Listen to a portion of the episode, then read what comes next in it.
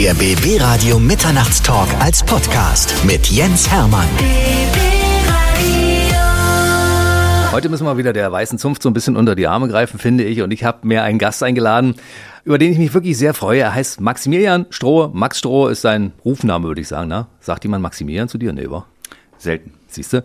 Und er ist Meisterkoch, Sternekoch, Fernsehkoch, Buchautor neuerdings. Und wir haben wirklich eine unglaubliche Geschichte zu erzählen. Also der Mann kann nicht nur richtig geil kochen, er kann auch tolle Geschichten erzählen. Max, ich freue mich, dass du da bist. Ich freue mich auch. Guten Abend. Vielen Dank. Hi. Ja, toll. Ein Meisterkoch. Also der Meisterkoch des Jahres 2022. Ähm, es gibt ja äh, viele verschiedene Institutionen, die mhm. ähm, äh, alle möglichen Sachen auszeichnen. Und ich bin jetzt quasi die Nummer eins der 100 Best Chefs of Germany ähm, des Rolling Pin Magazins. Das ist ein österreichisches Gastronomie-Fachjournal. Mhm. Seit dem 11.09.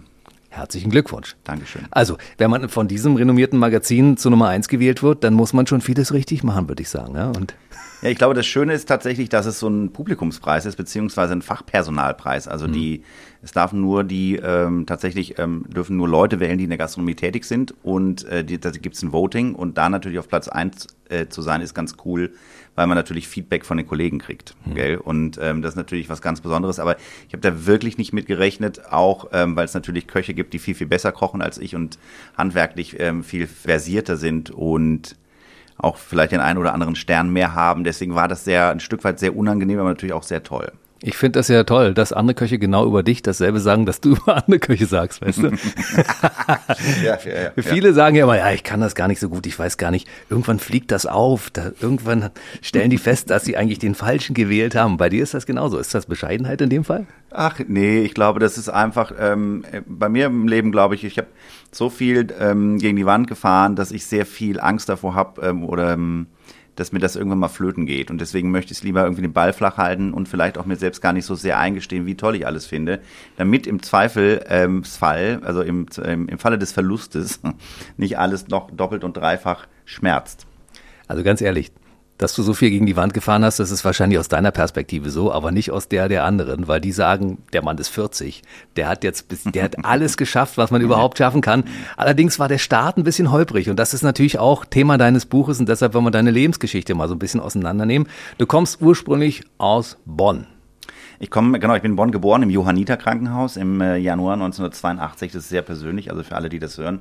Ich erwarte in Zukunft dann im Januar ähm, Tiramisu oder äh, Torten gerne äh, an die Ladenadresse. Am ersten ersten, ne? Siebten ersten. Genau. Dann steht's falsch auch äh, in verschiedenen Publikationen drin.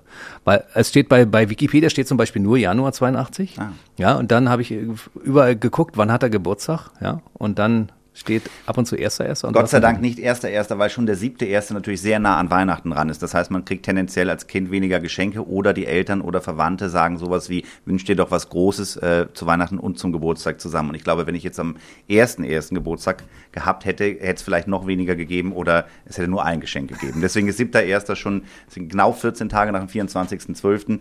Genau, jedenfalls habe ich da Geburtstag ähm, und äh, bin geboren in Bonn und aufgewachsen in Sinzig am Rhein. Ähm, das ist so ein relativ kleines ähm, Nest, aber auch jetzt nicht wirklich ein Dorf. Also es gibt schon einen Stadtkern, hat, äh, hatte damals 16.000 Einwohner und äh, dort bin ich sehr behütet ähm, aufgewachsen. Im bei, Stadtteil Westum. Bei deiner Mama, ne? Genau. Du hast deinen Vater erst mit 15 kennengelernt? Ich habe meinen leiblichen Vater mit 15 kennengelernt. Ich habe den das ein oder andere Mal vorher schon gesehen, aber eher so, ähm, ja, so nebenbei. Mhm. Und äh, mit 15 habe ich ihn kennengelernt bei einer gemeinsamen New York-Reise und das war natürlich in so einer Nähe, äh, die es vorher nicht gab, auch in der Intimität, in einer gemeinsamen Reise in, in einem anderen, ein anderes Land, einen anderen Kontinent, einer anderen Sprache. Das war ja früher nicht so wie heute, ähm, zumindest bei mir auf der Schule nicht, dass man mit 15 irgendwie fließend Englisch äh, sprach und mhm. Serien auf Englisch geguckt hat, sondern ähm, es äh, gab tatsächlich auch diese Sprachbarriere und auch so ein bisschen diese Scham, ähm, dann auf einmal Englisch zu sprechen. Man hat das halt im Unterricht gemacht, es gab Business English äh, auf dem Gymnasium wurde da unterrichtet und äh, deswegen war das schon äh, von sehr vielen Unsicherheiten irgendwie begleitet, diese Reise nach New York. Und dann ist es einfach ein älterer Herr, ein bisschen älter als meine Mutter, ähm, mit einer sehr exzentrischen ähm, Persönlichkeit und auch einem extremen Erscheinungsbild. So ist natürlich wunderschön dieser Mensch und ist aber auch ein bisschen ein bisschen kräftiger und ähm, hat sehr wirres Haar und so eine so eine Brille dann immer angehabt. Und, Künstler halt, ne? ja, ja, Kunsthändler vor allen Dingen. Und ähm, naja, und ähm, ja, das war natürlich sehr absurd, ihn kennenzulernen, aber letzten Endes natürlich auch vollkommen gut, weil ich gemerkt habe, dass ganz viele Dinge an mir, über die ich mich eigentlich gewundert habe, tatsächlich irgendwie eine, eine Herkunft haben und das nicht irgendwie eigene Marotten sind, sondern dass das vielleicht erblich bedingt ist. Und das hat mich natürlich ein Stück weit erleichtert. Hast du mal ein Beispiel dafür? Also, das würde mich interessieren, weil du sagst, du entdeckst mit, mit 15 Marotten an dir und sagst, wo, wo kommt das her? Meine Mama ist so ganz lieb und ganz toll, von der kann es nicht kommen, also muss es ja irgendwie väterlicherseits haben oder habe ich, wo habe ich sonst her? Ja, ich glaube, die, mh, das ist schwierig, das jetzt äh, zu benennen in so einzelnen Beispielen. Aber es fängt ja schon ein Stück weit ähm, auch beim Aussehen an. Ne? Also ich habe wahnsinnige ähm, Plattfüße und mein Vater hat die halt eben auch. Und der Haaransatz, also ich hatte schon immer diese Geheimratsecken, also auch schon mit 15. Deshalb die Mütze? Nee, nee. Mütze habe ich an, weil es damals immer galt, eine zu tragen in den Küchen. Ach und so. ich wollte, ich habe natürlich die ganze Zeit gearbeitet. Und dann gab es diese weißen komischen Plastik- oder Papierschiffchen, die dann Mhm. im Zuge der Schicht äh, durch Schweiß so aufweichten und halt man sah halt einfach grenzbescheuert damit aus. Und wenn man natürlich viel arbeitet, hat man natürlich auch sein Jagdrevier, so im narzisstischen Konkurrenzkampf um das andere Geschlecht auf der Arbeit. Und deswegen habe ich gesagt, ich setze mir mal so fech irgendwie so eine Schiebermütze auf oder mal so eine Bommelmütze, damit ich dann auch mal cute bin, gell? Und ähm, das war so der Beweggrund für die Mütze. Und irgendwann habe ich sie halt nach, Arbeit, nach der Arbeit nicht mehr abgezogen ähm, oder abgenommen. Und ähm, das ist so ein Ding. Ne? Es ist nicht so, als würde ich mich ohne Mütze nackt fühlen. Ich nehme mir auch immer mal wieder vor, hey, Alter, bis jetzt 40, muss jetzt nicht irgendwie bis äh, nach Meppen oder bis ins hohe Alter diese Mütze anziehen. Ist halt auch unangenehm, ein Stück weit. Und ich finde auch manchmal, ich sehe ohne Mütze besser aus. Ich fühle mich aber ähm, ich wundere mich immer, dass die Leute mich nicht ansprechen, wenn ich keine Mütze trage. Und dann denke ich, hm, komisch, ja. Dann muss entweder sehe ich total bescheuert aus oder sie wollen einfach nicht wie jeder, weil sie denken, jeder würde es tun, sagen, ey, ich habe dich noch nie ohne Mütze gesehen. Ja. Ich habe dich auch noch nie ohre Mütze gesehen und ich finde, du siehst ohne Mütze gut aus. Ja, sehr, sehr gut. aus. Ja, du Ja, siehst klar, super aus. Das ist aber auch, ich habe sehe ohne Mütze halt länger, also das Gesicht wirkt länger, weil ich habe so einen langen Kopf, aber jetzt gleichzeitig rund. Was eigentlich oval und rund ja nicht wirklich möglich ist, ist so wie rechteckig und quadratisch, aber ähm, ich habe jetzt diese geilen Kopfhörer an. Das macht den, äh, Ja. Kopf, den Kopf natürlich runder oder breiter. So. Nicht, dass mein Kopf jetzt nicht breit genug wäre. Also wie auch immer. Ja. Du, ich, deshalb habe ich mich gefreut auf das heutige Interview, weil ich weiß, dass du solche Dinge erzählst zwischendurch. Und ich glaube, zwischendurch werden jetzt Leute, die uns zuhören, jetzt erstmal googeln, wie sieht der da Max eigentlich aus? Und ich glaube, die, die finden von mir kein Bild, wo du ohne Mütze bist. Ne? Äh, doch, doch, doch, doch, eins gibt's, eins gibt's, ähm, äh, von ganz ehrlich so kurze Haare, da dachte ich mal, kurz, kurze Haare seien gut. Und wenn man mich googelt, gibt's tatsächlich zwei Bilder ähm, sehr weit oben in der Bilder-Google-Suche, in dem ich sehr, sehr, äh, mh, also so aussehe, als hätte, es würde mir ein Chromosom fehlen, was man vielleicht nicht sagen darf. Aber es ist äh, wirklich, das sind auch wirklich so prominente Bilder, also sehr prominent prä äh, präsentierte oder positionierte Bilder. Und ähm, das finde ich sehr, sehr unangenehm und ich weiß nicht, wie man die da wegkriegt. Aber so ist es halt. Neue Bilder einstellen irgendwann und dann rutschen sie nach Immer unten. mehr. Weißt Ja, du? ja, immer, immer mehr. mehr, Das, immer mehr, das wird passieren. mehr, Also wenn wir uns in fünf Jahren hier wieder treffen und deinen Erfolg feiern, die nächsten Sterne oder was so kommt, weißt du, Ja. dann, dann werden wir sehen, dass deine Bilder verschwunden sind mit den kurzen Das Haaren. liegt natürlich auch ein Stück weit jetzt in deiner Verantwortung. Ich hoffe, dass du sehr viele Fotos von mir postest. Ja, natürlich, das machen wir auf jeden Fall. Weißt du doch, wir posten noch von jedem ganz viele Fotos. Und ich meine, du bist ein fotogener Typ, müssen wir sagen. Nein. Ich springe mal zurück auf deinen Vater. Wieso äh, die Reise nach New York und wieso Englisch gesprochen? Den Zusammenhang kann ich nicht herstellen. War er zwischendurch, hat er Deutschland verlassen oder war Nee, er? nein, nein, nein. Es, man, ist in New York wurde einfach Englisch gesprochen. Ich weiß nicht, ob du das weißt, aber es ist dort Nee. so in den USA. Echt, ist das genau, so? Ja, genau. Ich schreibe mir das kurz Schreib mir auf. das auf. Schreib dir das auf, ja, oder google mal. Ich habe, ähm, äh, ich wollte einfach nur äh, klar, also nochmal unterstreichen, dass da mehrere Formen der Verunsicherung auf mich zukamen, Mhm. weil wenn man jetzt, es ist ja grundsätzlich, glaube ich, so, dass man als Kind seinen Eltern gefallen möchte und ich natürlich auch mit 15 Jahren äh, Latenz dann was gut zu machen hatte und eigentlich wollte, dass mein Vater mich großartig findet. Und äh, das war aber nicht so leicht. Und ähm, New York war ein Reiseziel. Ich war so als kleiner Junge, ähm, ich war zuerst großer Pumuckl-Fan, dann Alf-Fan, dann Turtles-Fan, Batman-Fan. Und äh, was schon ja auch mit den Turtles und Batman und so, dann gab es ja früher und äh, NBA-Basketball-Fan, also diese große äh, Verherrlichung ähm, äh, der USA einfach. So, und die großen Hochhäuser. Man hat sich gefragt, warum gibt es denn in Deutschland keine Wolkenkratzer und den ganzen Quatsch. Und ähm, dann habe ich ähm, so Reiseführer, ADAC-Hefte und so weiter und so fort von, von New York gesammelt und war einfach so, also ich habe New York so angehimmelt wie andere, weiß ich nicht, ein Rockstar. Und da mein Vater da irgendwie, für den war es irgendwie selbstverständlicher, in die Staaten zu reisen, als für viele andere zur damaligen Zeit. Und deswegen hat er gesagt, naja, wenn der Junge nach New York will, dann fahren wir da halt hin. Dann nehme ich den halt mit, ich muss eh rüber. So, und ähm, so haben wir uns äh, dort dann äh, kennengelernt. Also das heißt, ich bin quasi als Fanboy äh, äh des US-amerikanischen Basketballs, äh, der NBA und der Stadt New York nach New York gereist. Und mein Vater quasi eher so aus Geschäfts geschäftlichen Gründen, um äh, mit Kunst zu handeln. Hm. Und ihr habt euch da so ein bisschen beschnüffelt und dann hat der Vater dich eingeführt in die Welt des guten Geschmacks sozusagen, ne? Ja, man kann, äh, genau, wir haben uns ein bisschen beschnüffelt, das war ein bisschen komisch natürlich. Es gab da so allerlei ähm, äh, äh kleine Hürden auf dem Weg äh, tatsächlich bis in die USA, also vom äh, fast verschlafenen Vater am Frankfurter Flughafen, ähm, von der Vater, der sich weigert, äh, äh ein Visum auszufüllen, bis äh, große Mengen Bargelds in seiner ähm, Hosentasche, die der Zoll, glaube ich, nennt man das, nicht nachvollziehen konnte. Und ja, dann haben wir uns beschnüffelt und äh, wir haben viel gegessen, vor allen Dingen. Also mein Vater, ähm, wir waren in vielen Museen natürlich, das war meinem Vater sehr wichtig. Und ähm, dann hat mein Vater mich ähm, in Restaurants ausgeführt, hat mir gezeigt, wie man sehr, sehr viel isst, wie man die Speisekarte rauf und runter bestellt, aber eigentlich nur so die Top-Gerichte bestellt und so weiter und so fort. Und das äh, kann man alles sehr schön im Buch nachlesen. Ich merke gerade, dass ich wahrscheinlich dazu neige, gleich Zitate des Buches einfach so preiszugeben. Mach ruhig. Weil ich ähm, das Buch ja quasi selbst geschrieben habe. Also ich habe es selbst geschrieben. Deswegen kenne ich es auswendig, merke ich manchmal.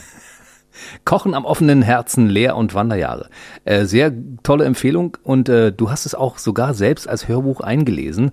Und ich bin ja so ein stimmfixierter Mensch und ich lausche dir auch gerne bei deinen Geschichten und dementsprechend freue ich mich drauf, das auch von dir zu hören. Wie bist du auf die Idee gekommen, das selbst zu machen?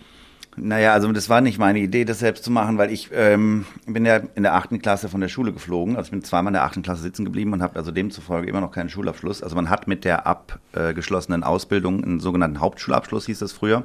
Und wenn man da die ein oder andere gute Note auf dem Abschlusszeugnis der ähm, Berufsschule hat, kann man sogar einen Realschulabschluss oder konnte man den quasi damit erreichen. Äh, habe ich aber alles nicht gemacht, weil ich die Berufsschule noch weniger besucht habe als die Schule davor.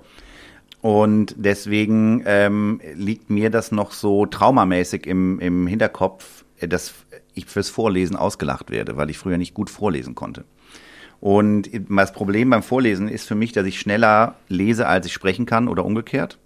Und ich weiß schon, dass ich relativ zügig sprechen kann, wenn ich das möchte oder das auch sehr oft tue, auch wenn ich verunsichert bin. Und deswegen war das eine sehr, sehr heikle Geschichte, ähm, sich auf das Tempo einzulassen, was der Hörer ja gewöhnt ist. Genau. Hm. Und ähm, die haben mich aber gekriegt äh, mit der Sache, hey, das ist so ein persönliches Buch. Ja.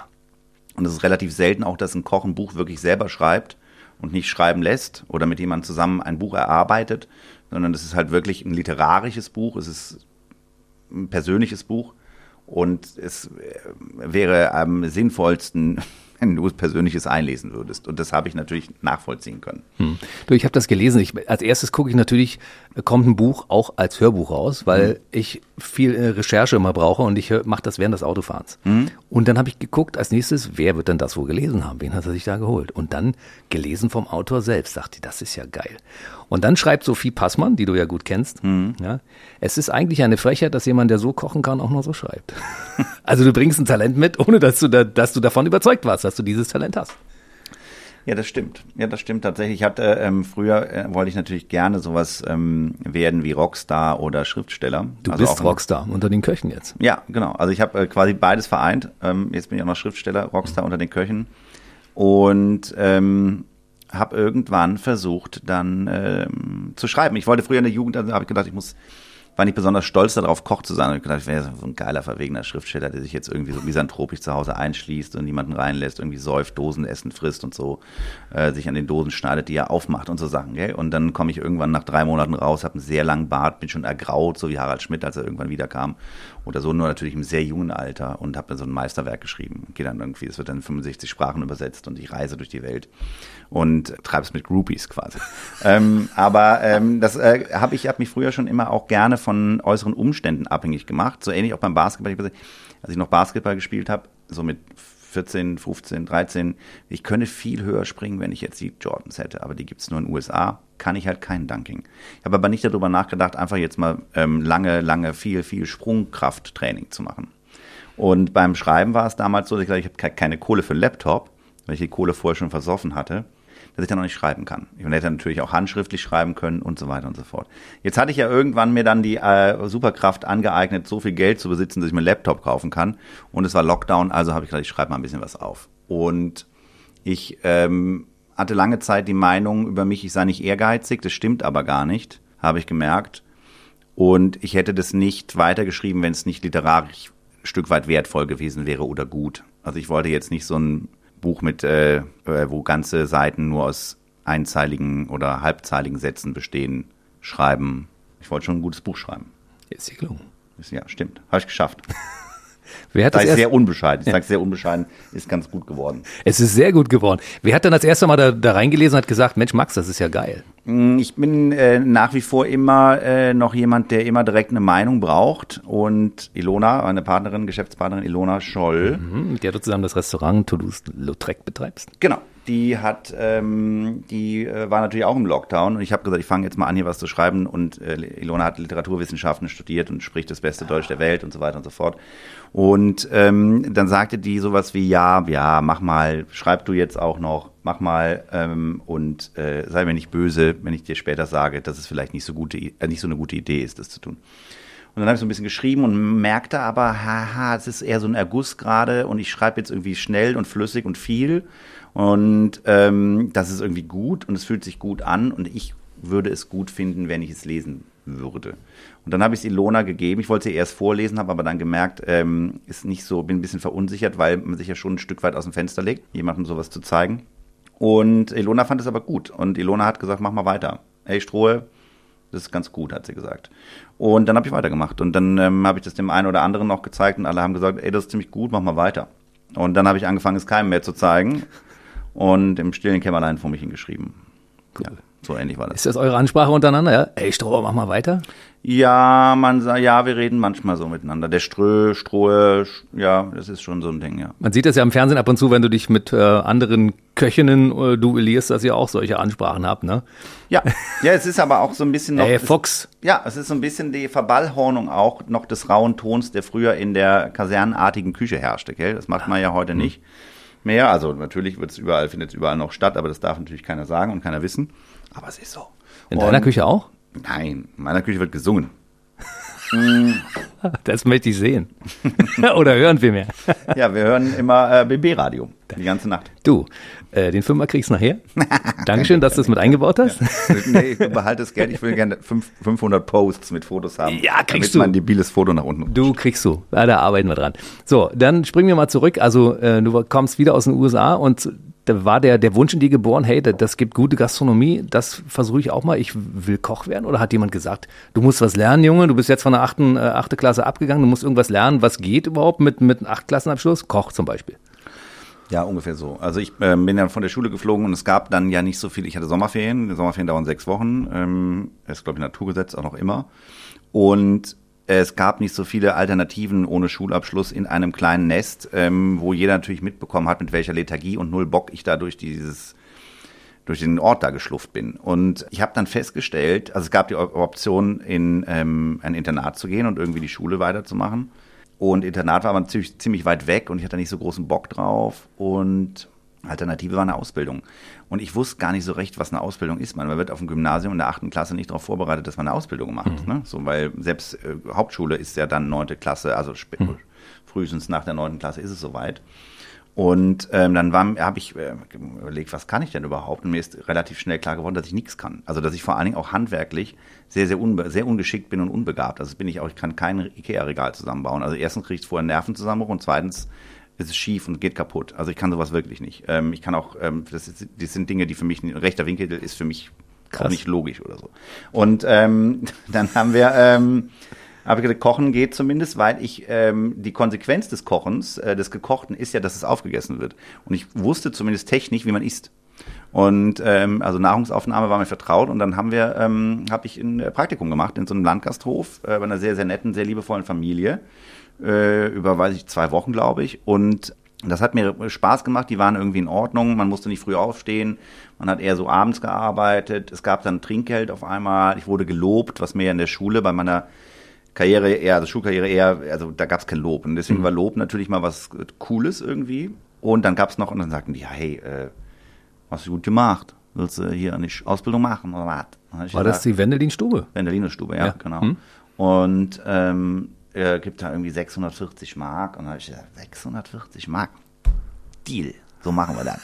Ja, und dann habe ich angefangen. So war das. Ich habe zwischendurch gelesen, so Meilensteine deiner, deiner Biografie, zwischendurch obdachlos, Interesse nur an Drogen und Frauen und sonst irgendwas. Also dafür hast du dich aber schon früher so ein bisschen interessiert, ja? Also als du denn durch den Ort geschlurft bist, so ein Auge für die Mädels hattest du schon. Ja, das ging dann los so mit äh, ab Ende zweiten Lehrjahres, glaube mhm. ich. Ne? Dann war ich, dann ist man ähm, ja auch so ein bisschen raus aus dem Nest Richtung, weiß nicht, die näheren Großstädte, also größeren Städte, Bonn, Koblenz. Wobei es da ähm, immer eine Entscheidung gab. Also Sinzig ist so relativ in der Mitte zwischen Bonn und Koblenz. Da mündet die A in den Rhein. Und ähm, es gab immer die Entscheidung, entweder man geht nach Koblenz oder man geht Richtung Bonn. Und so haben sich die Leute, es war wie, die einen hören Techno, die anderen hören Rock oder so. Da haben sich mhm. wirklich die Geister geschieden und auch die Freundschaften getrennt. Und die Leute, die zuerst nach Bonn gegangen sind, dann später nach Köln ähm, oder Düsseldorf gegangen und die anderen sind halt irgendwie Koblenz, Mainz, Frankfurt. So, und ich war auf der Bonn-Seite und bin natürlich auch geblieben. Und äh, ja, und dann gab es halt äh, Nachtleben und äh, lange Arbeitszeiten oder Arbeiten bis spät in die Nacht. Und ja, da war schon ähm, ausgeprägtes Interesse natürlich erstens für Drogen, zweitens kommt äh, natürlich bei viel ähm, um die Häuser ziehen dann auch äh, Kontakt zum anderen Geschlecht, in dem Fall bei mir auf, kam auf ähm, und dann war das, ist das ein ähm, relativ wildes, äh, war eine relativ wilde Zeit. Mhm. Kann man im Buch nachlesen auf jeden Fall. Dieses, diese Kapitel sollte man sich mal anschauen, ganz besonders.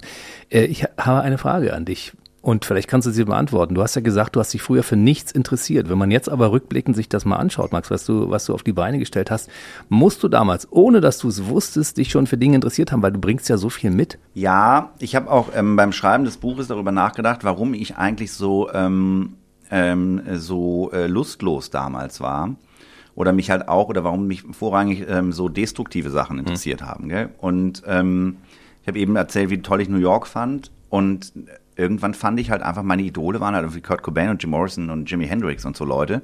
Ich habe aber keine Musik gemacht. Also ich war wahnsinnig unmusikalisch. Aber gehört. Genau, wahnsinnig viel Musik gehört, gern gelesen. Und ähm, wenn man aber jetzt einem Idol nacheifert und jetzt das in, kein Instrument beherrscht, was haben denn die anderen Jungs noch so gemacht? Drogen genommen. Hm. Und dann habe ich gedacht, das mache ich, mach ich jetzt auch. Das ist cool, die sind verwegen, die sehen gut aus, so, die haben so ein bisschen düster und so weiter. Und das habe ich, glaube ich, sehr erfolgreich einfach denen nachgeeifert. Und ähm, auch mein Äußeres immer mehr in deren, äh, also im Vergleich zu deren Optik optimiert. Und ähm, auf diesem Weg habe ich natürlich sehr viele ähm, Erfahrungen gesammelt, sehr viele Begegnungen gehabt das äh, war, ähm, waren ganz, ganz tolle Momente. Es waren auch traurige Momente, aber es ist in jedem Leben so. Und ähm, ich glaube, dass ich all diese Erfahrungen gebraucht habe und auch diesen Weg, damit ich irgendwann das auch hinter mir lassen konnte und jetzt nicht irgendwie, dass ich mache jetzt irgendwie einen Drogenentzug oder ich ähm, äh, schließe mit der Vergangenheit ab und starte irgendwo neu, sondern es war eher so, irgendwann hatte ich das halt satt, so wie wenn man sich an irgendwas überfressen hat, ist vielleicht ganz gut. Da gibt es was, das schmeckt einem gut und dann denkt man am Anfang, könnte ich jeden Tag essen, aber isst das mal ein paar Tage oder macht das mal ein paar Jahre in dem Fall. Dann nervt's. Dann nervt's, genau. Und dann hatte ich es irgendwann satt und äh, natürlich ähm, fragt man sich oder frage ich mich manchmal, wenn ich jetzt so die Jungs bei mir in der Küche sehe, die sind 20, 21, die wissen genau, was sie machen wollen, die sind hochqualifiziert, die waren schon überall, äh, also waren in sehr vielen Restaurants essen, haben da, ne, gehen da so voll auf in diesem Beruf und dann frage ich mich, krass, wenn ich mit 21 so gewesen wäre, wo wäre ich denn dann gelandet? So, und dann denkt man natürlich auch vielleicht mit ein Stück weit Zeit flöten gegangen. Andererseits ähm, bin ich mir ziemlich sicher, dass ich jetzt in den nächsten zehn Jahren keine äh, fünfjährige handfeste Midlife-Crisis entwickeln werde, weil ich tatsächlich schon alles mitgenommen habe, was ich brauche. Also bei mir geht es eher Richtung ähm, äh, Haus auf dem Land und Gemüse anbauen. Ne? Finde ich eine gute Sache. Ich mache mal einen kleinen Exkurs, da kommen wir ein bisschen später erst hin, aber von 2016 Nachwuchskoch des Jahres oder Aufsteiger des Jahres bis 2022 Koch des Jahres beim Rolling Pin. Das sind sechs Jahre. Das heißt, du bist ein Spätstarter, aber du holst das dann in so kurzer Zeit auf, dass alle Leute sagen, meine Güte, der Max. Ja, wir haben es schon immer gewusst. ja, ähm, ja, ja, das, also wir haben das schon, wir haben da schon eine raketenhaften, also der Max und ich, wir zwei, und natürlich auch ähm, der Laden und ich. Mhm. Ähm, wir haben da schon einen sehr kometenhaften Aufstieg hingelegt, gell? Also von der auch, wenn man sich überlegt, wie wir den Laden aufgemacht haben, 2015, Ende 2015 im November, es gab kein Geld von der Bank, weil uns keiner kannte und Existenzgründung in der Gastronomie ist immer schwer. Äh, wir hatten selber nicht genug Geld, um den Laden aufzumachen, haben dann das Ding renoviert, so wie man einen Studentenumzug macht mit Kumpels, Bier und Pizza, gell? Wände selbst gestrichen, alles selber rausgerissen. Natürlich hat meine Mutter viel geholfen, der Mann meiner Mutter, der Paul, die waren irgendwie sechs, sieben, acht Wochen in Berlin. Und ähm, dann haben wir das äh, sehr, sehr hemdsärmelig, sehr äh, self-made umgebaut, haben ein Jahr lang im Büro gewohnt, was gleichzeitig Umkleidekabine war und Personalraum und Büro, ja, Büro sagte ich ja schon. Und äh, weil wir kein Geld mehr für eine Wohnung hatten. Also wir haben da schon sehr, sehr viel auf eine Karte gesetzt und dann ging es irgendwie sehr schnell äh, bergauf, was aber, glaube ich, sehr, sehr wichtig war, um so einen Erfolg haben zu können, gerade für mich, war diese, das Schaffen eines eigenen Kosmos oder einer eigenen Subkultur, der eigenen vier Wände, in denen es weder Druck von außen gibt, noch äh, Korsetzen, die man sich selbst reinzwängen muss und eine sehr, sehr lockere Atmosphäre, damit ich überhaupt funktionieren kann, weil das habe ich immer gemerkt, also das war auch ein Stück weit hat das eine Rolle gespielt in der Schule. Ich hatte einfach keinen Bock, mir von Leuten was sagen zu lassen, die ich nicht leiden konnte. Mhm. So, und ähm, das äh, ist auch bis heute so, aber jetzt gerade habe ich das Glück, dass ich das auch nicht machen muss. Jetzt bist du dein eigener Chef. Genau. Das heißt, wenn dir jemand Vorschriften macht, dann du selbst, wenn du in den Spiegel schaust. Ja, genau. Ich rede dann eher mit mir selbst. du, mache ich auch. Das ja, ist so. Das, das ist geil. Gehört, Selbstgespräch ist das Beste. Toll, oder? Ich habe auch gemerkt, ich gehe viel zum Sport, auch wenn man das nicht sieht, aber wer weiß, wie ich aussehen würde, würde ich nicht zum Sport gehen. Ähm, gönge, ginge ich nicht zum Sport. Gänge ich nicht zum Sport. Ähm, ich gänge mich zum Sport. Okay, ich komme jetzt wieder rein. Ähm, die äh, und dann bin ich da auf so einem Laufbandding, gell, auf so einem Cardio-Teil und dann mache ich das irgendwie, weiß ich nicht, eine Stunde oder so und dann fühlt man sich ja natürlich ganz anders und dann ist man so ein bisschen entschleunigt und diesen ganzen Quatsch. Aber wenn ich eine Stunde spazieren gehe, ist es tatsächlich so, als würde ich mich eine Stunde mit mir selbst hinsetzen und mit mir reden. Also weil das ganz anders, das ist nicht so ein Auspowern und ähm, die Leute gucken mich dann auch komisch an, wenn ich irgendwie irgendwo rumlaufe und so rede. Aber das ist vollkommen in Ordnung für mich, weil ich habe das mal, irgendwer hat das mal in irgendeinem Film gesagt, es ist vollkommen in Ordnung, mit sich selbst zu reden. Denn es gibt wenige Menschen, die einen so selbst äh, so verstehen, wie man, wie man sich selbst versteht, quasi. Ja, genau. Oder ich bin einer der wenigen Menschen, die mich verstehen. So war das. Und ähm, ich glaube, dass so Selbstgespräche ganz wichtig sind, damit man sich weiterhin versteht. Ja, und es widerspricht dir keiner. Nee. ja, nee, man muss das schon, dann gibt es ja schon den Good, good, good, und Bad Cop, gell? Hattest du damals in, der, in, der, in den Wendelinus-Stuben schon äh, dieses große Talent? Ich meine, du bist ja jemand, der sich das selbst beigebracht hat. Wenn ich dich vergleiche mit anderen Sterneköchen oder mit anderen Menschen, die in deiner Liga unterwegs sind, die haben alle irgendwo gekocht bei XY und in großen Sterneschmieden und sonst irgendwas, ja. Und du bist jemand, der hat sich das komplett alleine aufgedrückt. Naja, also ich habe schon eine ähm, Ausbildung ähm, gemacht, gell, und die auch abgeschlossen. Warst oh. du gut und talentiert? Nee, ich hatte andere Interessen. Wie gesagt, also ich ähm, ähm, habe mich, für mich war das Broterwerb. Mhm. Und es war es auch noch viele Jahre danach. Ne? Also ich bin von der Ausbildung dann ähm, in ein Altersheim gegangen und dann mal wieder irgendwo anders, dann war ich mal hier, dann war ich mal da. Und ich habe irgendwann gemerkt, mh, hm, dass ich ganz gut da drin bin. Aber das war in den Restaurants, in denen ich gearbeitet habe, ging, hing gut sein damit zu tun, wie viele Dinge kann man gleichzeitig machen und wie schnell ist man. Mhm. Und wie wenig Qualitätsverlust hat man gegenüber anderen, die vielleicht länger brauchen. Und ich war einfach schnell und hatte eine Auffassungsgabe und konnte mehrere Sachen gleichzeitig machen ähm, und hatte die auch im Blick und im Auge, was natürlich auch etwas ist, was man lernt in, ähm, in so einem Beruf. Und was ist auch etwas, was äh, junge Köche, die haben, nicht haben, die aus so einer Brigade mit äh, 20, 25 Köpfen kommen, weil irgendwie für eine Sache äh, acht Leute zuständig sind oder man selbst immer nur für eine Sache zuständig ist und alles drumherum ausblendet. Hm. Und ähm, irgendwann habe ich gemerkt, dass mir Kochen Spaß macht. Ich habe irgendwann mal durch Zufall irgendwo ein Ratatouille gemacht und habe das probiert und habe gesagt, boah, das schmeckt ja wahnsinnig geil. Und ich habe da Minze dran gemacht, weil ich dachte, es sei Thymian, weil ich überhaupt keine Produktkenntnis hatte. Und das fand ich irgendwie gut. Und an diesen Geschmack erinnere ich mich auch noch. Ich versuche das auch zwischendurch mal nachzumachen, aber kriege ich nicht hin. Aber ich glaube, das ist auch dieser, dieser besondere Moment, ne, wo man denkt, boah, jetzt schmeckt aber was irgendwie besonders gut. Das erste Gericht, was ich mal zu Hause gekocht habe, was ich so zusammengeschustert habe, war irgendein Rindergeschnetzeltes mit ähm, ich weiß nicht, da war so dieser grüne Pfeffer aus den Gläsern drin, dann habe ich so einen Löffel Preiselbeermarmelade reingemacht, also Sahne und das war dann so süß, scharf. Die fand ich auch wahnsinnig gut. Ähm, naja, und äh, da habe ich dann gemerkt, dass Kochen natürlich schon auch ein kreativer Beruf ist. Und dann hat es mich das eine oder andere Mal noch mal, äh, mal wieder zurück äh, verschlagen in meine Ausbildungsstätte und da hatte irgendwann zwischendurch dann der Küchenchef gewechselt und dann war ich noch mal ein paar Jahre da, zwei, zweieinhalb am Stück. Und da ist mir klar geworden, dass es keine keine kreativen Grenzen gibt beim Kochen. Mhm. Und äh, das war natürlich so ein Erweckungserlebnis. Und nach wie vor war ich ja der Meinung, ähm, ich war da nicht stolz drauf, wenn ich früher rumgelaufen bin und ich bin, wenn man heute sagt, was machst du? Dann sagen wir, Kochen sind die cool. so die Leute. Und früher war es aber so, oh, wenn nichts wird, wird, wird. So. Und deswegen habe ich irgendwann versucht, mein Abitur nachzumachen, weil ich dachte, ich muss ja eigentlich Schriftsteller werden oder irgendwas Cooleres oder was krasseres als Koch. Und äh, da nicht wirklich stolz drauf war, eben diesen Beruf auszuüben, was aber sicherlich auch damit zusammenhing, dass ich den Beruf selber nicht cool fand und es mir keine Freude gemacht hat und ich nicht gut drin war. Naja, wie auch immer. Und irgendwann sagte mein Vater zu mir, ey Alter, du brauchst dieses blöde Abitur nicht äh, nachzumachen, das hast du überhaupt nicht nötig. Kochen ist so ein geiler Beruf und ja. Kochen ist so geil. Und dann habe ich gedacht, aha, wenn der Alte es sagt, stimmt's vielleicht. Aber es gab zu dem Zeitpunkt auch schon Fernsehköche. Das heißt, es gab schon so, so ein, zwei Rockstars zu der Zeit, ja, als du gesagt klar. hast, naja, Koch ist nicht so ein cooler Beruf. Ja, klar. Also, Zaral, Kleberg. Hm ging langsam los, ne, Lava, zu dem genau, Zeitpunkt. Genau. Ja, ja. Ähm, aber das Kochen in der Großküche im Altersheim hat dir nicht geschadet, weil da hast du auch Abläufe mitbekommen, die du vorher nicht hattest. Ne? Das war ja eine andere Art des Kochens als in deiner, in der Vendelino-Stube damals, ne? Ja, total. Also das ist, ähm, ähm, also was so Abläufe betrifft, was Logistik betrifft, was ähm, also Dinge betrifft, ist das natürlich ähm, äh, gut gewesen. Es ist eh sowieso gut, wenn man ganz viele verschiedene Eindrücke sammelt. Machen ja mhm. die jungen Köche jetzt auch. Die gehen dann quasi zwar natürlich von Sternekoch zu Sternekoch und sind erst im Ein-Sterner, dann irgendwann im Zwei-Sterner, dann geht es zum Drei-Sterner und wenn sie dann noch Bock haben, bleiben, werden sie Küchenchef.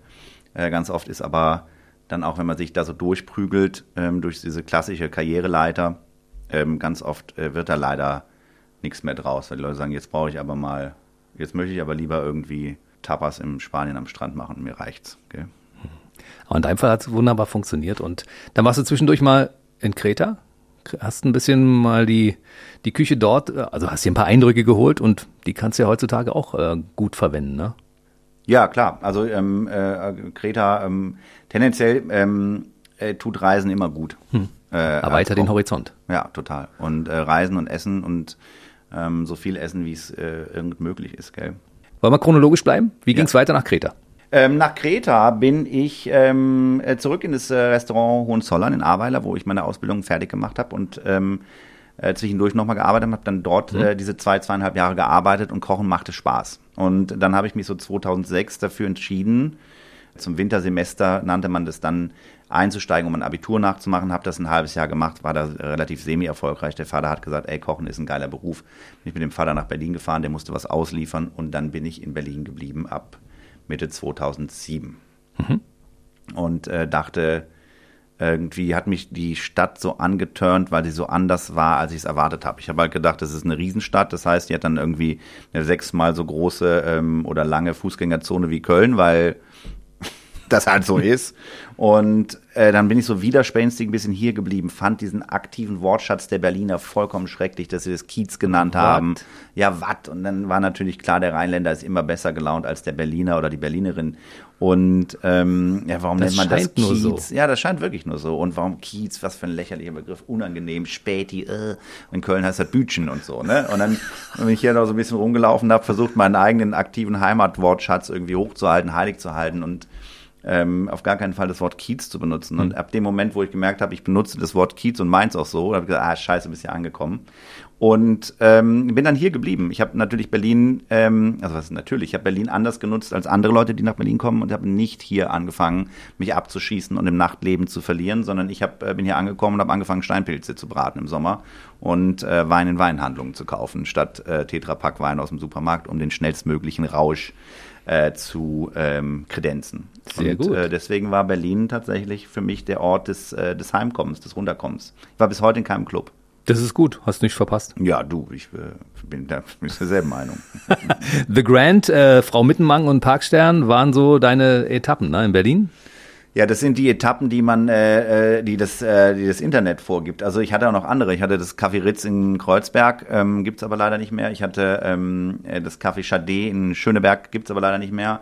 Ähm, das finde ich schade, ehrlich gesagt. Ja, schade, ja, das stimmt. Und ähm, so einige, ne, so einige ähm, äh, Intermezzi. Und ähm, genau, im Grant habe ich dann versucht, äh, Fuß zu fassen in der gehobenen Gastronomie. Ist mir dort auch nicht gelungen. Und dort gab es, als ich dort gearbeitet habe, konnte man über die Internetplattform Kijiji, hieß es früher, oder Kijiji, I don't know, I don't know, ist jetzt eBay Kleinanzeigen, ähm, gab es in Berlin, äh, also gab es für die Stadt Berlin äh, Stellenanzeigen für die Gastronomie. Mhm. Und das war so eine Plattform, in der man schon gesehen hat, ah, Wenn da stand, schreiben Sie eine E-Mail, ist mir zu kompliziert. Nur anrufen oder SMS, dann wusste man schon, aha, das geht schnell, da muss man, die nehmen es nicht so ernst, da kann man vielleicht auch nur einen Tag hingehen und so weiter. Und äh, da gab es eine Stellenanzeige, die ähm, Ilona, also meine. Zu dem Ilona, Zeitpunkt schon Partnerin? Nee, nee, nee, nee, nee, nein, nein, nein, nein. Ilona ähm, hatte eine Anzeige aufgegeben, die ich im Internet gesehen habe. So. Und dann habe ich gedacht, das ist aber eine coole Anzeige. Und da stand da irgendwie ein Haufen äh, enthusiastischer Chaoten, sucht äh, ähm, Unterstützung für die äh, kreative und konventionslose Küche in einem äh, Nachbarrestaurant in Prenzlauer Berg, Nachbarschaftsrestaurant in Prenzlauer Berg, irgendwie so. Und dann bin ich dahin, weil ich diese Anzeige so sympathisch fand. Und dann habe ich dort angefangen zu arbeiten, war dann ein halbes Jahr, habe Ilona kennengelernt und lag dann längere Zeit Ilona in den Ohren und habe gesagt, Ilona, wir müssen zusammen ein Restaurant öffnen. Waren aber immer noch kein Paar. Und ja, irgendwann habe ich sie überzeugt, ich weiß nicht mehr so genau, wie das kam. Und äh, dann sind wir gemeinsam auf die Suche nach einer Location gegangen und haben das haben unser Restaurant gefunden. Ich finde das cool. Die Germanistin macht eine Anzeige, die dich anspricht, weißt du? Da hast du natürlich, die hat genau die Angel ausgeworfen und du hast den Haken äh, erwischt und hast ja. draufgebissen, ja? Ja, sowas. Und dann habt ihr gesagt, okay, lass uns ein Restaurant machen, wir gucken mal, wo wir was finden und Kreuzberg hat sich angeboten, ja? Ja, wir hatten, ähm, das habe ich bis heute noch, also ich habe immer so Immobilien-Scout-Suchaufträge, wenn mich irgendwas interessiert, dann gucke ich immer so mhm. Sachen, das finde ich wahnsinnig entspannt. Und da gab es diese Anzeige tatsächlich mit diesem Restaurant und dieser Ort, ähm, in dem unser Restaurant jetzt ist, da war ich mal mit meinen Brüdern, da war ich noch nicht in Berlin wohnhaft, da waren wir aber irgendwie in Berlin, weil der Vater, also es ging darum, Messeaufbau oder irgendwie sowas. Und dann wollten wir nachts saufen gehen, kannten die Stadt nicht und sind natürlich zum Alexanderplatz gegangen, weil wir gedacht haben, es ist ein großer Platz, da gibt es was zu saufen. Alles hatte dicht. Dann haben wir, was ist denn das für eine Scheißstadt? Also in Köln ist ja um die Uhrzeit die Hölle los. Es war 23.30 Uhr. Und da haben wir ähm, irgendwo gewohnt ähm, in Kreuzberg und sind dann quasi da so zurückgeschlendert, die paar Kilometer, und sind über diese Fichtestraße, in der unser Restaurant jetzt ist, an diesem Laden vorbei und da brannte noch Licht. Und da sind wir rein und da gab es noch Wein. Und da haben wir da Wein gesoffen, es war eine Riesenstimmung. Es war quasi ein Restaurant, das hat man gesehen, aber es war irgendwie Kneipe. Hm. Und ähm, dann haben wir da äh, ähm, Gott sei Dank noch was zu saufen bekommen und sind dann irgendwann später ins Bett. Und dann habe ich diesen Laden quasi bei Immobilien Scout gesehen und habe gesagt, irgendwie kenne ich das, ich weiß nicht. Und dann sind wir dahin mit der Bahn, da war das Bahnnetz mir ja noch fremd ähm, oder die Stadt fremd. Es war ja irgendwie immer so in so einer großen Stadt, wo du noch nicht gewohnt hast, ist irgendwie ein neuer Kiez, weil wenn du in einem Kiez wohnst, bleibst du in deinem Kiez. So. Und ähm, ja, und dann war das äh, diese Location und dann wollten wir die natürlich unbedingt haben und haben sie letzten Endes äh, Gott sei Dank auch gekriegt. Das war auch nicht leicht natürlich, die zu bekommen. Es war weder leicht, ähm, mit dem damaligen Mieter Kontakt aufzunehmen, äh, noch war es leicht, den damaligen Vermieter von uns zu überzeugen. Siehst du, und jetzt hast du der Hütte ein bisschen Glanz eingehaucht. Mittlerweile ist es ja ein Sternrestaurant. Der Name ist auch sehr lustig, äh, Toulouse-Lautrec. Das ist ja so eine Verarbeitung von Henry de Toulouse-Lautrec. Das ist ja so ein kleinwüchsiger Franzose gewesen, der ähm, dem, den frühen Alkoholtod gestorben ist, aber trotzdem künstlerisch sehr begabt war. Der hat ja nämlich die schönen Plakate für das Moulin Rouge zum Beispiel gezeichnet. Die kennen wir ja alle, ne? Ja, die kennen wir alle. Ja, der, ähm, wir hatten so eine, ähm, wie nennt man das denn, so eine Existenzgründungsberatung, glaube ich, um einen Businessplan zu schreiben haben, den man braucht, damit man von der von, ein, äh, von einer der Kackbanken äh, letzten Endes kein Geld bekommt. Hm. Und äh, das muss man aber machen. Das ist so eine Maßnahme vom Arbeitsamt. Und äh, da überlegt, wie der an den Namen rankommt. Genau, und da hieß es, hey, das Wichtigste ist der Name. Hm. Und dann haben wir gesagt, oh Gott, wie nennen wir den Laden denn? Was können wir denn machen? Und dann, da hatten wir schon leicht an dem Tee und ähm, dann äh, sagte ich, hör mal, wenn, eine, wenn wir eine Bar aufmachen würden, könnten wir sie super Harald Junke nennen. Und dann sagte Ilona, das ist eine super Idee irgendwie das, ähm, sich das Beispiel zu nehmen, irgendwie an einem Namen und zu gucken, also einen Namen eines Menschen quasi, anhand des Namens, you know. Hm. Ihr wisst alle, was ich meine. Und ähm, dann ähm, haben wir überlegt, wer frisst gerne und äh, wer frisst viel und ähm, wer ist dafür bekannt. Und natürlich ist Toulouse-Lautrec nicht so bekannt in Deutschland wie vielleicht in Frankreich. Und zwar aber beiden bekannt und ansonsten fiel uns nur ähm, Gérard Depardieu ein und äh, der hätte euch verklagt. Der hätte uns verklagt und der war damals ja auch, der ist auch nicht so schön, also Toulouse-Lautrec sah jetzt auch nicht besser aus, aber ähm, letzten Endes haben wir, ähm, hatte ich ein Kochbuch von äh, Toulouse-Lautrec, Toulouse-Lautrec und dann haben wir uns dafür entschieden, das mal auszuprobieren mit dem Namen und den aber absichtlich quasi falsch zu schreiben, eingedeutscht zu schreiben, weil der Laden, das Restaurant, was vorher in der Location quasi war, ein typisch französisches Restaurant war und wir nicht auf klassisch französische Küche festgenagelt werden wollten. Und deswegen haben wir es eingedeutscht geschrieben und deswegen heißt es jetzt Toulouse-Lautrec. Du konntest aber französische Küche oder hast du das, du hast das mal gelernt, französische Küche, ne? Du hast es, äh, war Teil deiner, deiner äh, mhm. beruflichen Laufbahn so ein bisschen, ne? Ja, also ich habe äh, eigentlich eine sehr gut bürgerliche Küche in meiner Ausbildung gelernt und bin dann später in so ein bisschen renommiertere Restaurants gegangen und da ist natürlich immer die Basis, die ist immer die französische Haute Cuisine. Mhm. Ähm, das äh, Kochen äh, der Soßen nach französischem Vorbild und so weiter und so fort. Also man kriegt da schon sehr viel französische Sachen mit. Aber es ist keine französisch-stilistische Küche, sondern es sind, die man da lernt, sondern es ist eine französische Basis. Mhm. Dann habt ihr 2015 dort begonnen. Und ähm, wie lange hat dauerte eure Durststrecke an? Eigentlich nicht so lange, weil innerhalb von kürzester Zeit die Leute ja mitbekommen haben, da kocht jemand, der es kann, sonst wärst du nicht Aufsteiger des Jahres geworden, ein Jahr später. Mm, ja, ja, Gott sei Dank war die äh, Durststrecke nicht so lang, weil wir hätten es auch nicht lange aushalten können, weil wir nicht so hohe Rücklagen hatten. Also wir hatten für unsere Verhältnisse schon hohe Rücklagen, aber wenn dann halt tatsächlich gar kein Gast kommt oder sehr wenig oder fünf am Abend, dann ist ja sehr schnell auch die Kohle aufgebraucht für Miete und ähm, äh, Selbsterhaltungskosten. Und ähm, wir haben im September, wir haben im November, wir wollten im September öffnen, das ging nicht, weil wir dann auf einmal einen Rohrbruch in der Wand hatten, dann mussten die Wände trockengelegt werden und so weiter, ei, Fliesen ei, runter. Ei. Ja, es war wahnsinnig, äh, wahnsinnig nervig. Und dann standen da so große Automaten rum, die feuchte Luft rausgesogen haben. Es hat gerochen wie in so einem Second-Hand-Laden. Nach so feuchtem Staubmüff, gell? Das ist ein ganz mhm. komischer Geruch. Und äh, dann haben wir erst im November aufgemacht und wenn man im November aufmacht, hat man natürlich kein Vorvertrauen sammeln können von äh, eventuell äh, vorhandenen Gästen, die dann bei uns vielleicht eine Weihnachtsfeier machen, auf das wir da, auf dieses Happening hatten wir ja spekuliert. Das blieb also dann auch aus. Das heißt, wir hatten ein paar Gäste im November und dann ein paar im Dezember und es wurden also auch nicht mehr. Und ähm, dann haben wir sehr viel Zeit damit verbracht, rumzusitzen und alles irgendwie zum achten Mal zu putzen, ohne Sorgen zu machen. Und dann gab es im Januar, Ende Januar, Gott sei Dank, einen Besuch eines äh, sehr angesehenen äh, Gastronomiekritikers vom Tagesspiegel, dem großen äh, Bernd Mattis. Und der fand es bei uns dann ziemlich gut. Und dann hat er eine Empfehlung geschrieben, tatsächlich beim Tagesspiegel freitags. Und dann hatten wir ab Dienstag die Woche drauf die Hütte ziemlich voll und so ist es auch geblieben. Stimmt, von damals, von, von ja. Januar an bis jetzt ist das Ding immer voll. Man muss bei euch vorbestellen im Restaurant. Das geht über die Internetseite und äh, es ist gar nicht so einfach, da einen Tisch zu kriegen. Ja. Gott sei Dank ist es nicht so einfach, da einen Tisch zu kriegen. Ähm, es ist aber, ähm, äh, also für die, die einen Tisch reservieren wollen, es ist sehr viel Bewegung drin gerade, ähm, immer noch natürlich wegen all der ähm, Umstände, die uns so beschäftigen, uns alle, gell? Mhm. Also das heißt, ähm, es war wahrscheinlich schon mal schwerer, einen Tisch zu kriegen als gerade jetzt. Aber wir werden das wieder ändern. Also es wird sich irgendwann alles wieder nivellieren. Wir sind ja positiv denkende Menschen, das wird alles wieder gut. Ne? Ein Jahr später hast du den ersten Stern erkocht. Und das hier als jemand, der quasi sich alles aufgedrückt hat, selbst beigebracht hat. Also jemand, der nicht in, in den Sterneschmieden dieser Welt unterwegs war. Das finde ich super erstaunlich.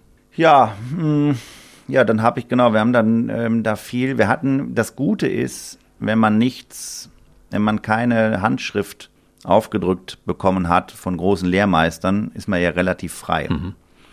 Und ähm, ich glaube, dass das mein Vorteil damals war, ähm, dass ich einfach gekocht habe, worauf ich Bock hatte und mich an nichts gehalten habe, an das sich andere Menschen oder Köche vielleicht halten, weil ich auch vielleicht einfach nicht wusste, dass sich manche Dinge nicht gehören.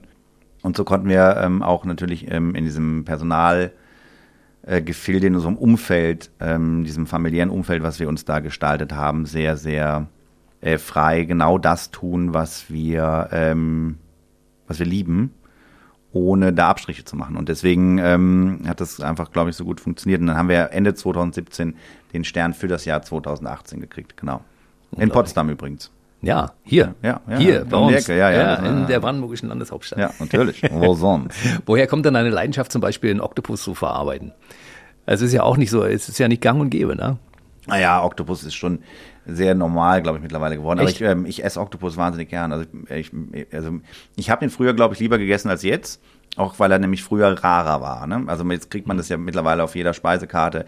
Man muss mittlerweile auch Oktopus nicht mehr gut kochen können, weil mittlerweile gibt es gute vorgekochte Oktopusprodukte, ähm, auch frische vorgekochte Oktopusprodukte. Also jeder kann jetzt eigentlich einen Oktopus irgendwie in die Fritteuse hauen.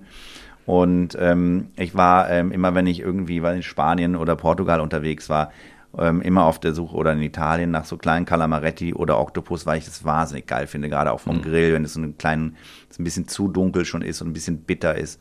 Und äh, deswegen haben wir das sehr, sehr gerne ähm, verarbeitet. Und es macht auch es macht auch einfach Spaß. Es ist ein wunderschönes Tier natürlich, es ist ein tolles Produkt, ähm, es ist ein Stück weit sogar erschwinglich. Ähm, und man muss da sehr viel Bedacht, äh, äh, mit sehr viel Bedacht ähm, das auch einfach kochen. Man kann das nicht einfach in den Topf stellen und dann wartet man zwei Stunden, es ist fertig. Es gibt verschiedene Herangehensweisen. Es gibt auch eigentlich so einen Mythos und Oktopus. Die anderen sagen, man muss ihn irgendwie gegen die Wand schlagen. Die anderen sagen, man muss ihn klopfen. Die anderen sagen, man muss ihn einfrieren. Die anderen sagen, man muss ihn, äh, man äh, macht ihn ins kochende Wasser für eine Minute, holt ihn raus, wartet, bis das Wasser wieder kocht, wiederholt den Vorgang 69 Mal. Die anderen sagen, man muss im kalten Wasser ansetzen, die anderen sagen, im warmen Wasser.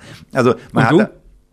Äh, ich weiß gar nicht mehr, wie wir es gemacht haben, ehrlich gesagt. Äh, auf jeden Fall so lang, also bei irgendeiner Temperatur so lang ziehen lassen, bis er, äh, bis er zart ist. Ah, ich verstehe. Das ist die äh, Max Stroh-Variante. Ja. Was, wie hat sich das verändert, dass äh, das Sternenschild draußen am Restaurant hing? Hat, hat das irgendwas geändert, dass du hochdekorierter Koch auf einmal warst? Mm, Ja, wenn da so ein Stern kommt in so ein Restaurant, wo keiner mit dir rechnet hat, sage ich mal, dann ändert sich natürlich ein Stück weit auch die Klientel oder das Publikum oder andere Leute werden eben auf dich aufmerksam. Und für den einen oder anderen war es sicherlich nicht ähm, normal, ähm, dass dort bei uns keine ähm, gepolsterten Sessel stehen und keine Tischdecken und wir keinen kein Silberbesteck äh, hatten damals und so weiter und so fort.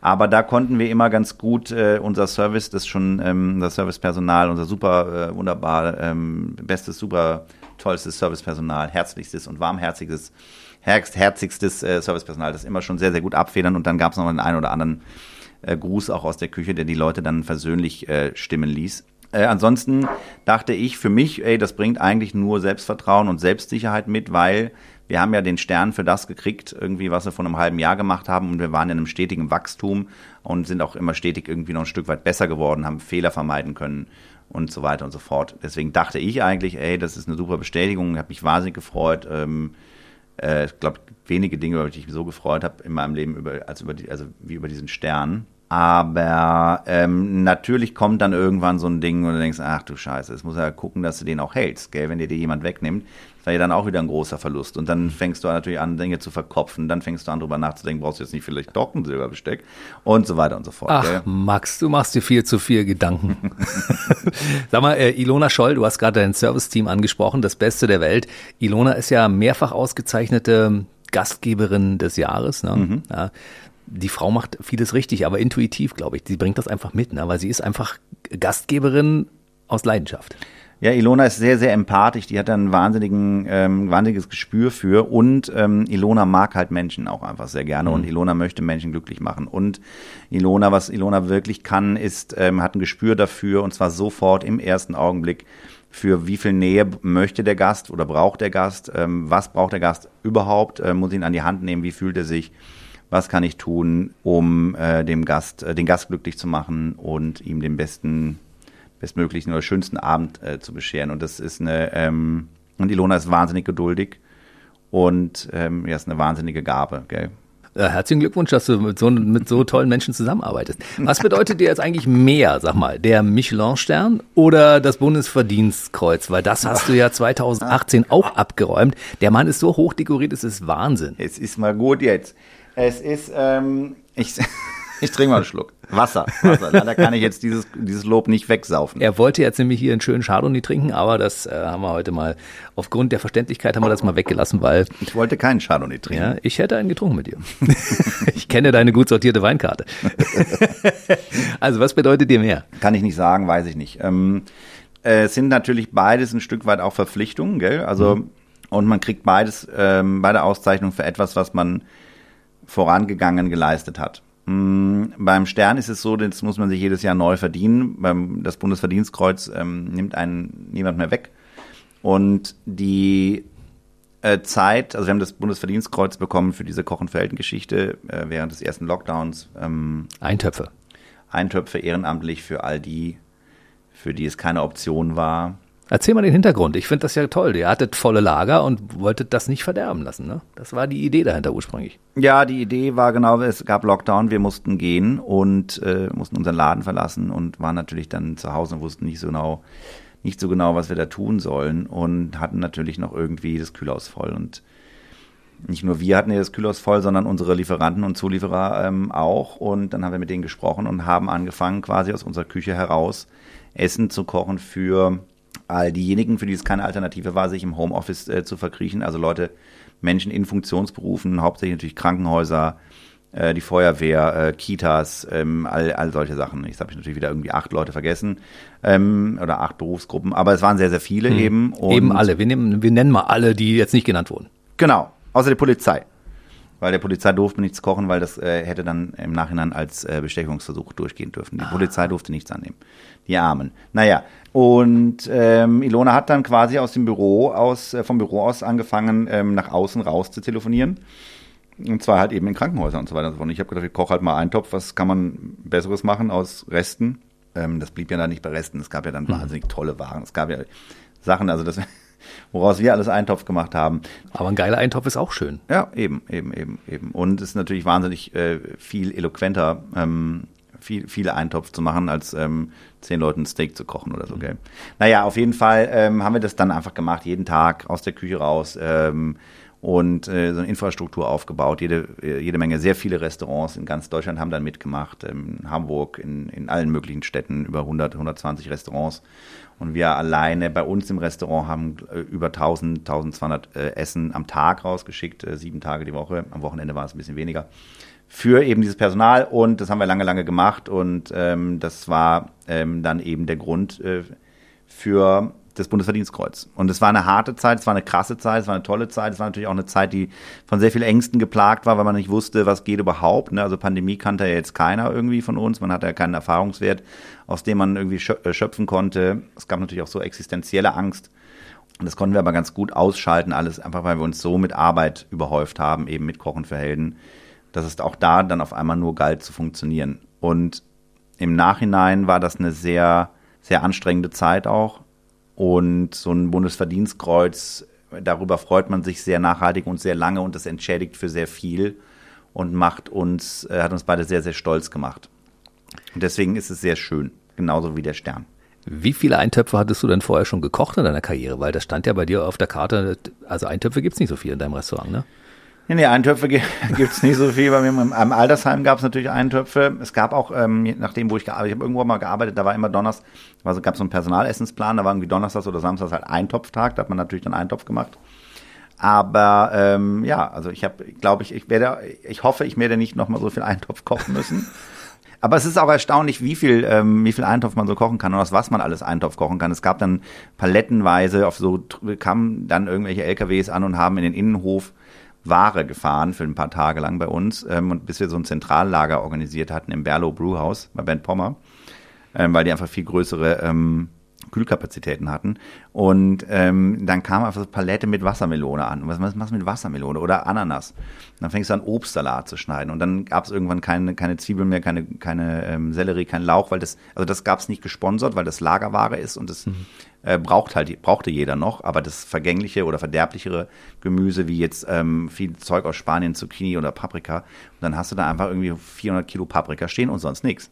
So, und dann ähm, haben wir ja jeden, jeden Tag quasi dasselbe Krankenhaus beliefert. Du kannst ja nicht jeden Tag Paprika irgendwas machen. Das stimmt. Also hast du Paprika-Gulasch gemacht, du hast Paprika-Curry gemacht, du hast Currywurst-Gulasch gemacht, du hast Wurst-Curry gemacht. Also was man alles so gemacht hat, ne? Es war schon sehr, sehr, sehr, sehr absurd. Mm, Und äh, sehr, sehr geil auch. Also ja, es war auch große Freude bereitet. Guck mal, es ist aber schön, dass jetzt ganz viele Menschen sagen können, ich habe einen Eintopf vom Sternekoch gegessen. Ja, das stimmt. Und der war großartig. Ja, ja, im Krankenhaus.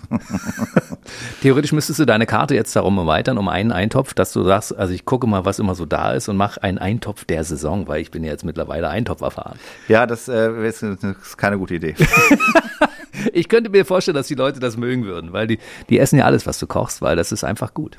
Ja, ja, aber vielleicht machen wir das irgendwann mal. Max, wie kamst du zu deiner Fernsehkarriere? Wer hat dich äh, für, für Kitchen Impossible geholt? Tim Melzer? Nee, nee, nee. mm, mm. Also Melzer kannte ich nicht. Ähm, Ich habe Melzer das erste Mal gesehen in meinem Leben bei, bei dem ersten Drehtag für Kitchen. Ähm, da hat jemand angerufen, Redaktion in Köln, und die haben gesagt, hallo, hier ist Kitchen Impossible. Und ähm, äh, dann äh, war, war Livio, äh, der, der liebe, äh, tolle Livio bei mir im Restaurant und ähm, Essen. Und dann haben wir uns danach unterhalten und dann war er wieder weg. Und dann habe ich ähm, relativ lange Zeit nichts mehr von denen gehört, weil die sich natürlich auch noch andere Köche in Berlin angeguckt haben und wollte natürlich unbedingt mitmachen. Gleichzeitig hatte ich natürlich auch wahnsinnig großen Respekt davor und war aber schon da relativ großkotzig, könnte man sagen, äh, bin ich da rangegangen, habe gesagt, also wenn Fernsehen, halt Kitchen Impossible. Und Kitchen Impossible, für die, die es nicht kennen, ist schon äh, des Wetten das der Kochsendung im Geiles- deutschen Fernsehen. geiles Format, geiles Format. und Macht Spaß. Genau, Sonntagabend 20.15 Uhr. Und ähm, das ist natürlich schon groß. Und äh, dann gab es irgendwann einen Anruf und dann hieß es, hey, äh, du bist dabei, ähm, dann und dann geht's los. Äh, wir melden uns dann nochmal, machen, äh, ja, und dann gab es so einen regen regen E-Mail-Verkehr. Also erstmal habe ich gedacht, geil, habe mich wahnsinnig gefreut, so, so fünf Minuten lang und dann habe ich gedacht, ach du Scheiße. Weil bis dahin war das einzige Fernsehteam, was ich jemals gesehen hatte. Und da kamen so zwei Leute an. Einer hielt ein Mikrofon, einer eine Kamera. Und der das Mikrofon hielt, machte auch das Interview.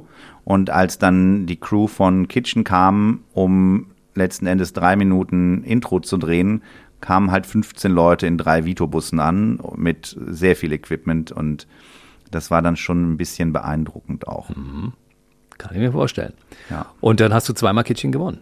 Ich habe zweimal Kitchen gewonnen, genau. Ähm, Kitchen ist so ein super ähm, modernes Abenteuer für so einen Koch. Man weiß tatsächlich nicht so wirklich, wo man hinfährt. Ähm, es ist nicht, es ist nichts anders, als es im Fernsehen gezeigt wird. Ich bin das oft gefragt worden, ob man da irgendeine Unterstützung kriegt oder äh, eben nicht. Und es ist äh, nicht so. Man ist auf sich allein gestellt. Man muss schauen, dass man, ähm, natürlich ist man die ganze Zeit umgeben von Kamera und so weiter und so fort. Das heißt, man rennt nicht allein in der Wildnis rum, aber äh, man muss sich schon ähm, um alles selbst kümmern, ein Stück weit. Und es ist immer sehr anstrengend und wahnsinnig geil, das zu drehen. Ich habe zweimal gewonnen, warum auch immer. Weil Ähm, du gut bist. Genau, stimmt. ähm, ja, ich habe zweimal gewonnen, weil Ja. ich auf jeden Fall besser als Melzer bin, genau. Zumindest diese zwei Male. Also viermal habe ich ja, haben wir gegeneinander gekocht, also vier Challenges. Ja, und ähm, das war natürlich großartig. Hat große Freude gemacht. Guck mal, die Leute setzen dich auch als Gastjuror zum Beispiel in The Taste, weil sie wissen, dass du einfach ein fachkundiger Typ bist und der das auch gut rüberbringt und der äh, einen großen Entertainment-Faktor besitzt. Ne? Ja, ja, ja, ja, ja. Küchenschlacht Küchenschlacht. auch. Ja. Und es gibt ein neues Format jetzt äh, bei Vox, Fuchs und Stroh liefern ab. Also ihr äh, habt ja auch so einen regen Schlagabtausch in der Küche, ne? Also so Wortgefechte, ne? Ja, ähm, ich, ähm, ich, hab, ich habe die Sendung nicht gesehen, weil ich äh, da gerade ähm, Koch des Jahres geworden bin, Rolling Pin, als das lief. Und ähm, möchte es mir aber unbedingt noch angucken. Ähm, und an die Dreharbeiten erinnere ich mich natürlich, aber das ist so ein, ähm, auch so ein Adrenalin-Tag, also ein, also so ein Tag voller Adrenalin und Stress und ähm, äh, da kriegt man nicht mehr so viel, da weiß man danach nicht mehr so viel von. Und ähm, weil das alles so verschwimmt ineinander. Aber Vicky und ich, glaube ich, verstehen uns ganz gut und äh, wir sind, glaube ich, ähm, eine gute Kombination. Also ja, sind wir, glaube ich, nicht nur, weiß ich. Und ähm, hat äh, wahnsinnig viel Spaß gemacht, mit ihr zu drehen. Ich mag sie sehr gerne. Wir gucken noch kurz in die letzten Monate des Jahres 2022. Was steht an bei dir? Noch andere Fernsehformate, die gesagt haben, Max, wir wollen auch dich haben. Nee, äh, keine Fernsehformate mehr. Mm, Aber Ähm, nix, eigentlich kochen. Äh, kochen ähm, und ähm, sich, äh, wie man das, glaube ich, macht als äh, Gastronom in diesen Zeiten, äh, schützend äh, vor, vor, den, vor den Betrieb stellen, vor allen vor alle äh, widrigen Umstände, Energie, Mangel, Kosten, Corona-Herbst, Warenbeschaffungsmaßnahmen stellen und gucken, dass wir das ähm, gut äh, durch die schwierige Saison jetzt äh, manövriert, weil in den letzten Jahren war immer der Winter die schwierige Saison und das ist eigentlich die Saison, in der man in der Gastronomie das meiste Geld verdient und die meisten Gäste hat, auch wegen Weihnachten natürlich. Und ähm, da muss man so ein bisschen schauen. Das heißt, da äh, liegt der Fokus drauf. Und ich war jetzt, ähm, ich habe jetzt diese, dieses äh, Format mit äh, Vicky Fuchs dieses Jahr gemacht. Diese eine Folge. Und ich bin auch noch mal bei Kitchen Impossible zu sehen. Und mir ist auch ein Stück weit immer noch wichtig, äh, kein Fernsehkoch zu sein, sondern noch ein Koch im Fernsehen. hm, absolut. Ja.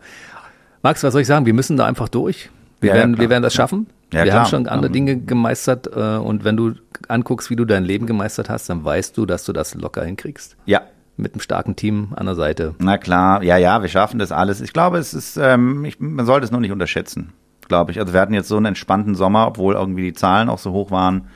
Und ich äh, bin da noch nicht zuversichtlich, dass sich dieses entspannte Gefühl durch den Winter transportieren lässt. Wir Ja, drücken mit uns mal die. Daumen. Lass uns Genau. positiv bleiben. Jawohl, okay, ich rede zu negativ, ich merke schon.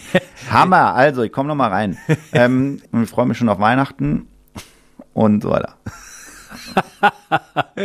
Ja, und wie kommen wir aus der Nummer jetzt raus, Max? Das ist einfach, weißt du, äh, Gastronomie ist so ein Erlebnis. Man, man möchte ja in Restaurants gehen, man möchte Leute treffen, man möchte gut essen, man möchte gut trinken. Ja, und ähm, das hilft ja auch über schwere Zeiten hinweg, das ist so. So ist es. Hm. So ist es. Gut. Wer, wer dich verfolgen möchte, der guckt bei Max Stroh Instagram oder lieber äh, in, ins Toulouse-Lautrec. Äh, was, was, was ist dir lieber? Wo sollen die Leute mal gefällt mir klicken? Ich finde es natürlich am besten, wenn die Leute zu uns ins Restaurant kommen und ähm, äh, sich davon überzeugen, ob es ihnen gefällt, bevor sie ein Like da lassen. Und jetzt habe ich ja hier geredet, das heißt, man, die Leute, die das Restaurant nicht kennen, kennen mich auf jeden Fall jetzt besser als das Restaurant. Deswegen können die natürlich auch mich liken. Also das ist, äh, den, also können mich auch scheiße finden. Also so ist es halt.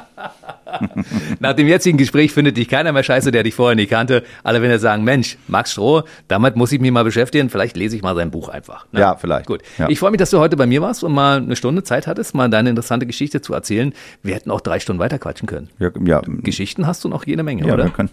Aber die stehen ja auch im Buch. Das stimmt. Siehst du? Ja. Also äh, viel Erfolg für euch. Gibt ja auch ein Hörbuch, gell? Gibt auch ein Hörbuch. Hören dieser nicht- tollen Stimme. Genau, Wahnsinn, die tolle Stimme. ich wünsche dir viel Erfolg für die Zukunft. Dankeschön. Und äh, ich Euch hoffe, auch. wir sehen uns bei Gelegenheit hier zu Teil 2. Jawohl. Tschüss, alles Gute. Danke. Ciao. Der BB Radio Mitternachtstalk. Jede Nacht ab 0 Uhr. Und jeden Freitag der neueste Podcast.